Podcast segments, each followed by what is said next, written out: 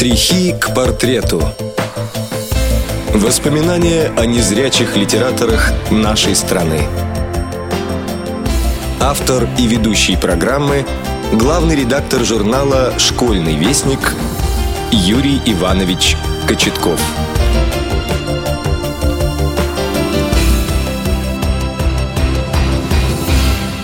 Здравствуйте, уважаемые радиослушатели! У микрофона Юрий Кочетков. Обычно вы привыкли слушать меня в программе «У нас в гостях» журнал «Школьный вестник». А сегодня я выступаю несколько в другой роли. Вместе с сотрудниками «Радио ВОЗ» мы решили сделать цикл программ, в котором я буду рассказывать о незрячих литераторах нашей страны. Мы назвали его «Штрихи к портрету». Первая наша программа посвящена незрячему поэту Михаилу Ивановичу Суворову.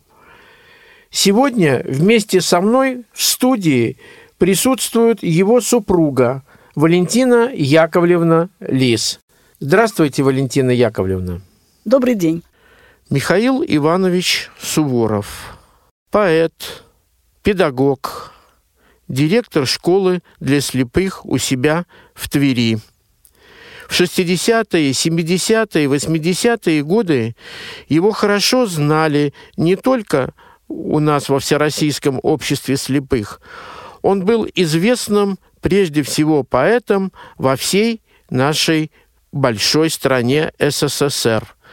Его стихи звучали на радио, он много ездил по стране, выступал со своими стихами в пединститутах, на предприятиях и даже в местах для э, заключения. Меня судьба свела с ним в далеком 1974 году. Я, тогдашний студент четвертого курса, отдыхал в Пятигорске в санатории «Труженик». Мы вышли одновременно с ним, чтобы покурить. Он попросил меня проводить его до места, отведенного для курения. Мы встали, закурили и разговорились. Вот Тогда-то я и познакомился впервые с Михаилом Ивановичем. Прошло несколько лет, и уже повторная встреча состоялась опять-таки в санатории, но уже в Подмосковье, в Быково, в санатории «Сосны». Это был 85 год. Тогда я уже работал редактором в издательстве «Просвещение». Мы много с ним общались, долго ходили вокруг тамошнего пруда, нарезали круги, разговаривали о литературе, о жизни. А когда скончался главный редактор журнала «Советский школьник» Виктор Александрович Глебов, Михаил Иванович позвонил мне из Твери и говорит, «Юр, а кто будет главным редактором журнала, известно?» Я говорю, «Пока неизвестно». Э, временно исполняющим обязанности назначили меня. Ты должен быть наследником Глебова. Я постараюсь тебе помочь. И он действительно очень сильно помог мне. Михаил Иванович ни с кем не согласовывая своих действий, пошел в ЦК партии, в идеологический отдел, в сектор печати, встретился с тамошним руководством и убедил их, что журнал должен возглавить именно я. Он пошел также в ЦК комсомола и в Центральное правление Всероссийского общества слепых, где также переговорил э, с руководством этих организаций. И 25 мая 1988 года я был утвержден в должности главного редактора.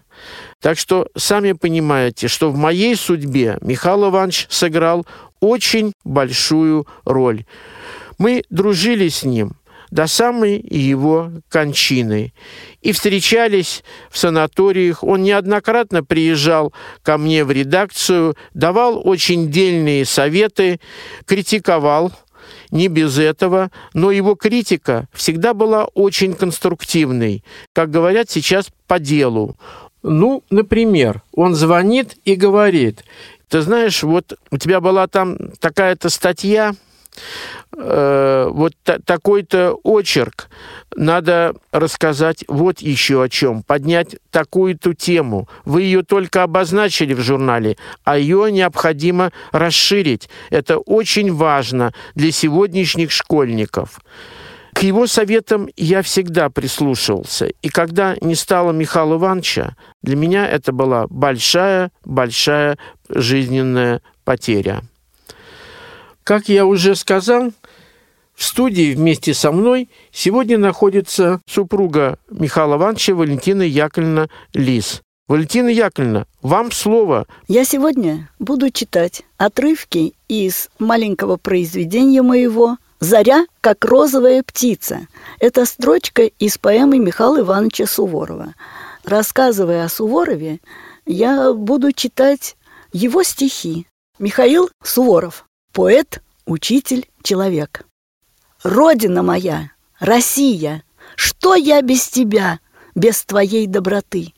Мать меня трудно под сердцем носила, но материнство лелеяла ты. Михаил Суворов. 25 февраля 1930 года. Деревня Тишина, что под Рузой. Вторые сутки мается. И Ивана, что это все нет? Сокрушалась маленькая, сухонькая, еще не старая. Женщина по самые брови, повязанная белым платком. «Может, дойду до сельсовету?» Полувопросительно проговорила она. «А на чем ты ее на до роддома повезешь?» Иван-то на Артеме уехал, а других лошадей в деревне сейчас нету.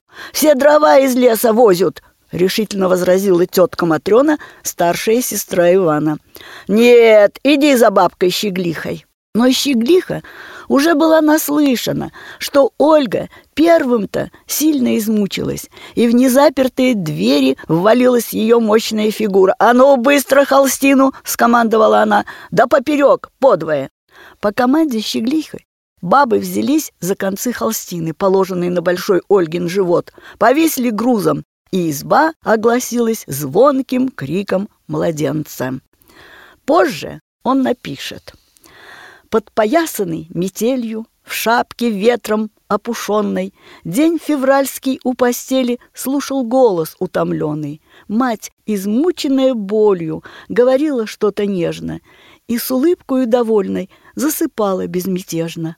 Но уже умытый в катке, подогретую водою, известил я криком кратким, что в избе конец покою. Ветер шумно снялся с веток, у крыльца прошелся в плясе, от окна отвел соседок, чтоб никто меня не сглазил. Только зря февраль старался, чей-то глаз меня обжег, вырос я и занемог сердцем с песней повстречался. И теперь зимой и летом я с рассвета до рассвета то цветы ищу в полях, то созвучие в словах, чтоб душевней песня стала, чтоб сердца не покидала.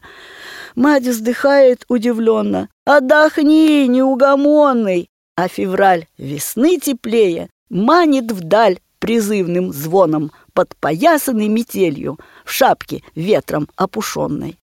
Хорошо шагать в июле старой просекой лесной. Колокольчики прильнули к медунице головой.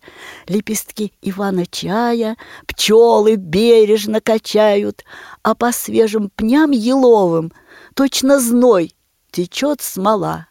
Хорошо и слово к слову, сердце песня зацвела.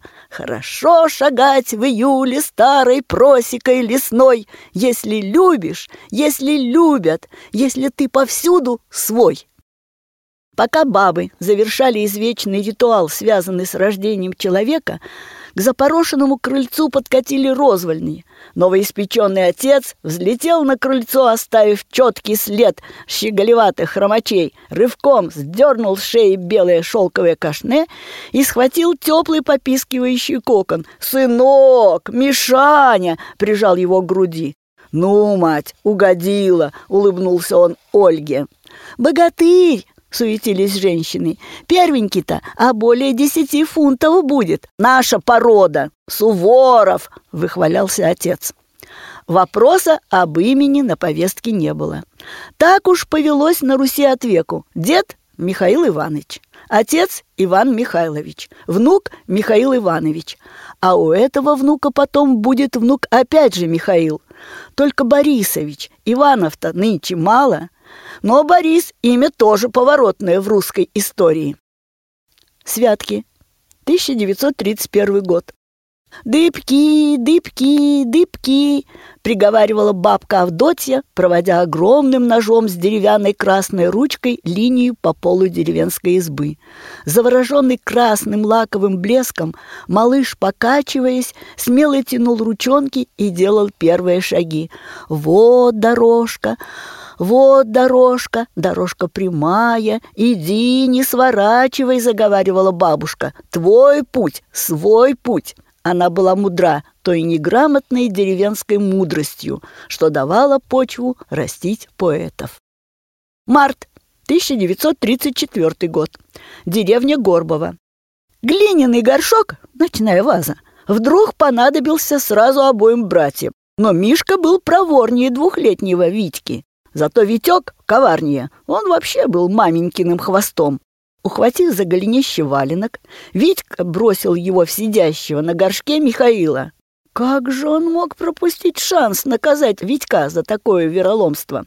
Приподнявшись, Минька швырнул валенок в Витьку и всей тяжестью своего нехудого тела плюхнулся обратно. Треск развалившегося на мелкие осколки горшка и вой пораненного в самое нежное место Михаила прозвучали почти одновременно. Уложив озорника вниз брюхом, на детские санки, прикрыв голый израненный зад сына ватным одеялом, Ольга семь километров тащила его в рузу по осевшим уже в ожидании весны сугробам, приговаривая «по делам тебе, а я, как заживет, еще и выпарю». Но Мишка знал, что это только угрозы. А ему так хотелось, чтобы его пожалели, и он заревел еще громче. В больнице Доктор долго накладывал швы, проверяя, не остались ли осколки, девясь молчаливому терпению своего маленького пациента. Я не плачу, если горе. Я не плачу, если больно. Убегу, бывает, в поле, где в хлебах ночуют зори. Горьковатую травинку в зубы взять порой люблю. За морщинку и морщинку оставляет ночь на лбу. Но всегда на людях просто — я улыбки улыбаюсь. Если где-то слышу слезы, гордым сердцем прикасаюсь. И нисколько не боюсь я, что окрестят бодрячком. У меня характер русский. Если плакать, то молчком. 4 сентября 1934 года. Горбова. Мамка как-то странно скрючилась и, подхватив низ живота с неузнаваемым от боли лицом, побежала с картофельного поля в кусты. Мишка рванулся за ней. «Что, мамка, что?» «Беги, сынок, позови кого-нибудь. Скажи, мол, заболела». Мишка ворвался в избу, схватил мешок с пеленками. «Скорей, мамка рожает!» И его быстрые маленькие ноги первыми донеслись до страдающей Ольги. Так Мишка увидел рождение брата Анатолия. Потом будут Валька и Валерка, и еще одна Валька, но она будет уже потом, в другой жизни, когда война. Лето 1936 года. Старая Руза. Папка на новой работе. Теперь он не зав дровами, а зав магазином.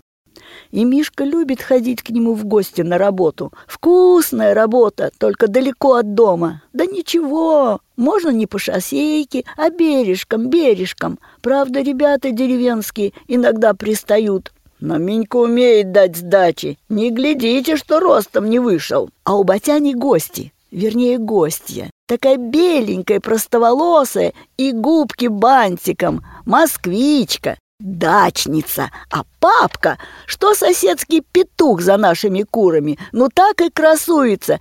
Ты, Минюшка, посиди на крылечке и сыплет Мишке в подол рубашонки розовые и белые мятные пряники. Сентябрь 36-го, Горбовская картонная фабрика. Все друзья ребята в школу пошли, а его не берут. Ведь семь только в феврале исполнится. Скучно, обидно. И Вовка Алферов в школе, и Полинка, и Райка. А еще про Филиппка тетка Катя читала. Мамка ведь неграмотная. Еле выучилась фамилию подписывать, и то «А» всегда не дописывает. Тоскливо ребят у школы ждать. Вот уже и дожди пошли. Учительница Иевлева, добрая, пустила в класс. А через две недели пришла к Ольге. «Давай метрики, пусть школу ходит». Мишка сам свои метрики принес. Он свои от братниных умел отличать. 1 мая 1937 года. Горбовская картонная фабрика. Что весна уже началась, можно судить не только по первомайским флагам. Вон какие конопушки у Мишки от солнышка, будто гречку рассыпали. Потом Мишка напишет. Ветер февральский улегся послушно где-то на грани весеннего дня, и народился я в рыжих веснушках, в капельках солнца, как солнцу родня. Сегодня ему на митинге речь говорить. Учительница несколько раз уже проверила, не забыл ли, что в конце здоровья вождю пожелать. Мишка четко, слово в слово, как учили, произносит речь.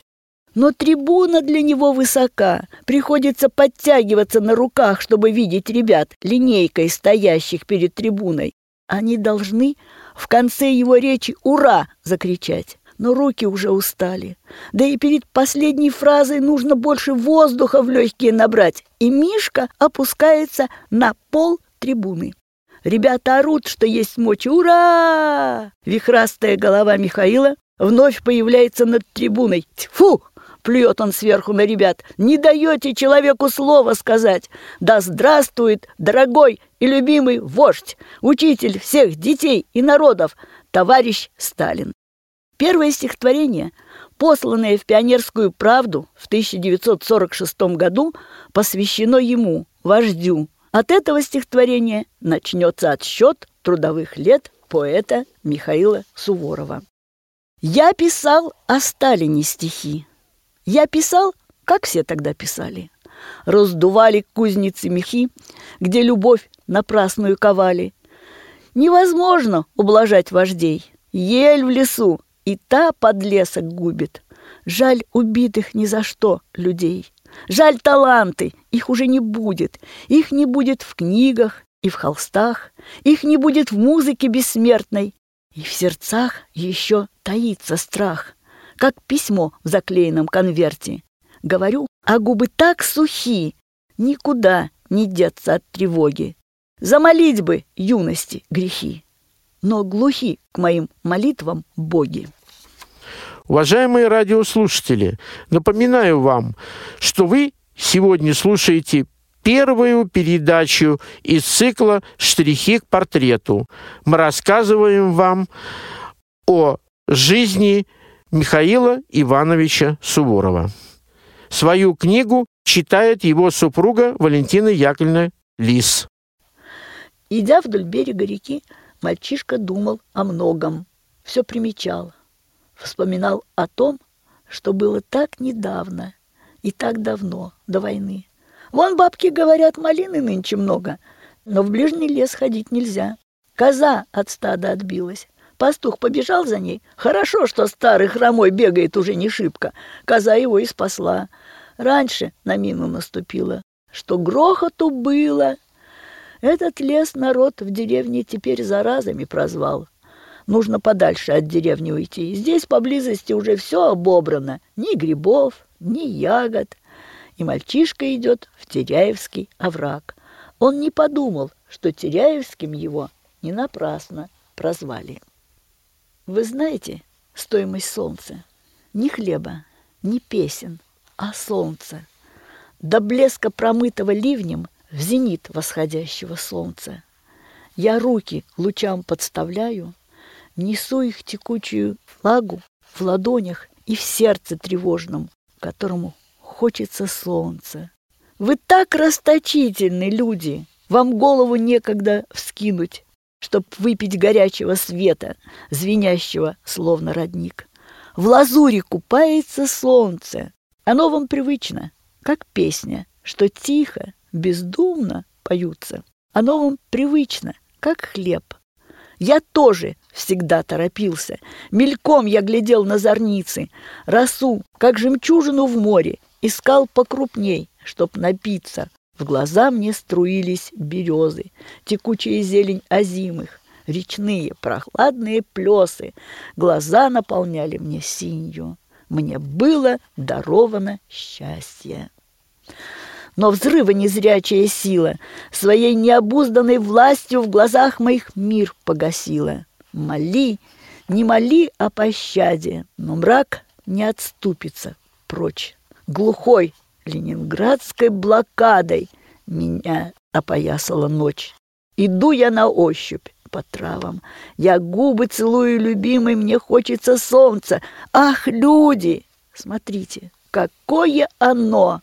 Вы, солнце, всегда берегите любовью и жизнью своею, оружием, если придется, а я помогу вам стихом. В больнице плохо спится мальчишке. Встает в палате раньше всех и бегом к окну. Из окна дом через дорогу виден. По утрам абажуры разноцветные горят. Кто на работу, кто в школу собирается, а он все в больнице. Вот уже и окна, как за туманом. Только деревья перед домом видать. Теперь уже и листья опали. И деревья не видны стали. Зато проходящие машины можно еще сосчитать. Вон ЗИС прогрохотал, а это Эмка пролетела. Но однажды подошел мальчишка к окну и ничего в нем не увидел, словно в стакан с молоком заглянул. Только крест переплета рамы еле-еле обозначился, а на сердце будто ухнул в полынью. «Ничего», — говорила тетка Катя, младшая сестра отца, пропавшего без вести еще в июле сорок первого. «Ничего, пробьемся, учиться будешь. Я тебе уже и школу подобрала, а только направление получить осталось». Так подросток попал в Куйбышевскую школу для слепых. Ребят было много. Большинство его сверстники, но были и постарше. Те держались особняком. Они еще успели повоевать, вернулись с боевыми медалями и ранениями. Но теперь все они школьники. И их боевое задание – хорошо учиться, быть примером. «Опять в четвертый класс!» Возмущался подросток. «Я же до войны уже в пятый перешел!» Но ему объяснили, что теперь читать он будет пальцами, и это называется учиться по Брайлю. Руки, огрубевшие от работы с металлом на фабрике и от домашних дел, плохо слушались, а в голове все время вертелось, как в калейдоскопе, сочетание точек букв и шеститочия Луи Брайля. Спустя два месяца, однажды утром, ночная няня пожаловалась воспитательнице, что мальчишка всю ночь не спал и что-то делал под одеялом. Строгая воспитательница всегда проверяла тумбочки и постели воспитанников на предмет аккуратности и отсутствия неразрешенных заначек. В тумбочке мальчишки воспитательница нашла учебник по истории, испачканный кровью, и простыню, под которой мальчишка всю ночь читал. Мудрые педагоги, когда слегка поджили у мальчишки подушечки стертых пальцев, перевели упорного ученика в шестой класс. В Московский университет на историко-архивный факультет поехали поступать втроем – потянулись за своим подмосковным лидером еще два одноклассника. Экзамены сдавались легко, баллы набрали высокие, но такое славное, желанное слово «студент» не прозвучало к первому сентября. Пока слепые ходили на прием от одного министерства к другому, их места были распределены. Центральное правление ВОЗ отправило настырных юношей на производство слепых штамповать баночки под гуталин. «Ничего, ничего!» – твердил вожак. «Все равно пробьемся. Сталину напишем. А гуталин – тоже важное дело. Без пуговицы на штанах в бой солдата не пошлешь. Руки должны оружие держать, а не штаны подтягивать. Белый подворотничок, начищенная мелом пряжка и проваксенные сапоги также нужны армии, как пристреленный пистолет, подбадривал своих друзей вожак. Суворов. Быть его однофамильцем – не безоблачная честь. Чертов мост всегда дымится. Чертов мост повсюду есть. Он во мне, в тебе и в каждом. Но шагни, шагни, шагни. Обнажи строку, как шашку. Обнажи и рубани. Где-то, может, взятки гладкие, где-то, может, спрос иной. Ох, как трудно без оглядки быть всегда самим собой. Что там Альпы, злые горы, бой вокруг в ущельях дня. Смотрит соколом Суворов из меня и на меня. Значит, надо разом, сходу, чертов мост, как он, седлать, чтоб потом хоть ложкой воду с ним на равных похлебать. Задолго до нового учебного года начали штурм Министерства высшего и среднего образования СССР, Министерства просвещения РСФСР и Центрального управления ВОЗ трое рабочих из Реутовского предприятия слепых, пока, наконец, не получили все трое направление в пединститут города Калинина на исторический факультет. Правда, один из них мог бы сразу же в Москве поступить в литературный институт. Ему не помешала слепота еще в 46 году напечатать в «Пионерской правде» стихотворение. Другие стихи появились в журналах «Жизнь слепых» и «Советский школьник». Но, как утверждают мудрецы, дружба не имеет временных границ и рангов. Жить нужно по-мушкетерски, один за всех и все за одного. Трое незрячих органично влились в послевоенную полуголодную студенческую вольницу. Эти слепые двадцатилетние парни стали краеугольным камнем в здании студенческого братства первокурсников исторического факультета. Абсолютно разные по происхождению, по жизненному опыту, по степени участия в Великой Отечественной войне. В конце концов, по месту жительства первокурсники организовали коммуну. Даже самые старшие, 32-летний Виктор и Валентин, принятые в партию еще на фронте, имевшие семьи и своих детей, входили в эту коммуну. Штабом ее стало общежитие. Хрипатая Люська-радистка, жена Виктора, знала, где искать своего мужа. Ведь к лекциям и зачетам готовились всей группой в комнате, в которой поселили незрячих. Читали вслух по очереди записанные на лекциях. Газеты, учебники – от чтения вслух никто не освобождался. Незрячие тоже читали по Брайлю. Учились вкусно, взахлеб, а на еду не хватало. Основной пищей была картошка, хлеб и нарубь сто голов, килька. Иногда кому-то привозили сало из деревни, тогда картошку, сваренную в мундире, жарили на сале. Это было в празднике. А еще праздником было, если один или двое из семерых сдавали сессию на отлично. Тогда вместо 28 рублей стипендии отличник получал 37 рублей в месяц. Слепые получали чуть больше, им доплачивал ВОЗ на чтеца. Спортсмены ходили на лесоторговую базу или железную дорогу разгружать вагоны с досками. Город строился. Все шло в общий котел. Баня, парикмахерская, тетради и чернила, да еще новые набойки на старые ботинки. Все требовало денег. На свидание собирали всем общежитием. Как, впрочем, и в баню. Это было время скорби по умершему вождю и эйфория ожидания, будто расстегнули верхнюю пуговицу воротничка, сдавливавшего горло. Начиналась целина и студенческие строй отряды. К судьбе не ластясь, не вымогая ничего, я говорю, что знаю счастье в самом сражении за него. В 1958 году три дипломированных специалиста, как и все другие их сокурсники, получили направление распределения на работу в разные города. Трое детей войны, три подранка были подняты с земли крыльями знаний. В горьких росах России я рожден и крещен. Зря березы босые сторожили мой сон. О рябиновых зорях пели зря петухи. Сколько выпил я горя за чужие грехи, И, озлобясь порою на себя и людей, Я с угрюмой тоскою провожал журавлей. Журавлиные стаи, снаряженные вдаль, Не спеша поверяли мне разлуки печаль.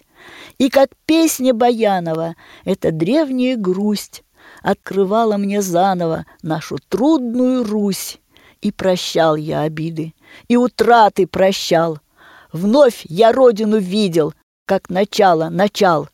Видел я обелиски, кровь неписанных драм. Если больно России, значит больно и нам. Вся жизнь этих троих выпускников 1958 года историко-филологического факультета Калининского государственного педагогического института имени Калинина, инвалидов первой группы по зрению Верескуна Михаила Александровича, Горнецкого Николая Петровича, Суворова Михаила Ивановича, стало примером, трактатом для слепых и для зрячих. Я вошел в поэзию мальчишкой. Я мальчишкой буду до конца – как гаврош в расстрелянном Париже, упаду под пересвист свинца. Это только кажется, что просто за строкой вынянчивать строку. Я тонул на переправных плесах, взрывом опрокинутый в шугу. Я пахал, впрягаясь в плуг, как бабы. Падал у костра на ветерке. И луна, бугристая, как жаба, плавала в брусничном кипятке. Мучился я родами натужно, розовым младенцем голосил. Всех на свете, сирых и недужных, нелюбимых женщиной любил. Я страдал на всех больничных койках, бледностью сияя, как в милу. Даже алкоголиком на зорьке сторожил пивную на углу. Ничего легко мне не давалось. Приходило все издалека. И под сердцем медленно слагалась каждая негромкая строка. Да, характер – непростая книжка. В ней страницы дедов и отца. Я вошел в поэзию мальчишкой. Я мальчишкой буду до конца. Михаил Иванович Суворов 40 лет был директором школы для слепых и слабовидящих в городе Твери. Заслуженный учитель Российской Федерации – член Союза писателей СССР. Вот уже почти 20 лет, как нет с нами Михаила Ивановича. Рано он ушел из жизни. Ну что сделаешь, все мы под Богом ходим. Многие знают песни популярные в те годы, которые остаются на слуху и сейчас. Но далеко не все знают, что автором многих песен являлся Михаил Иванович Суворов. Давайте послушаем одну из них, может быть, самую популярную, самую известную песню на его стихи, хотя их написано немало. Мир,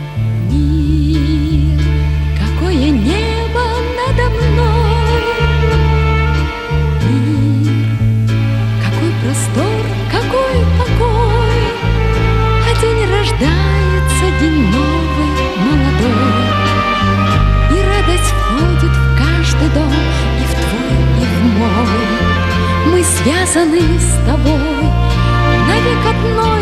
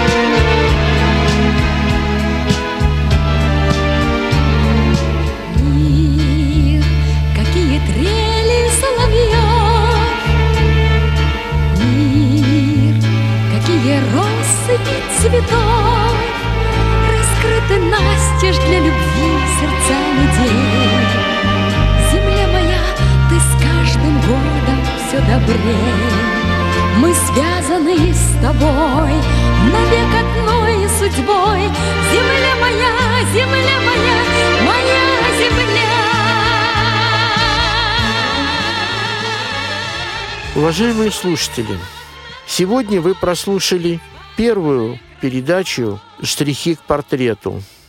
Пожалуйста, присылайте свои замечания, пожелания, о ком бы вы хотели услышать в этом цикле передач.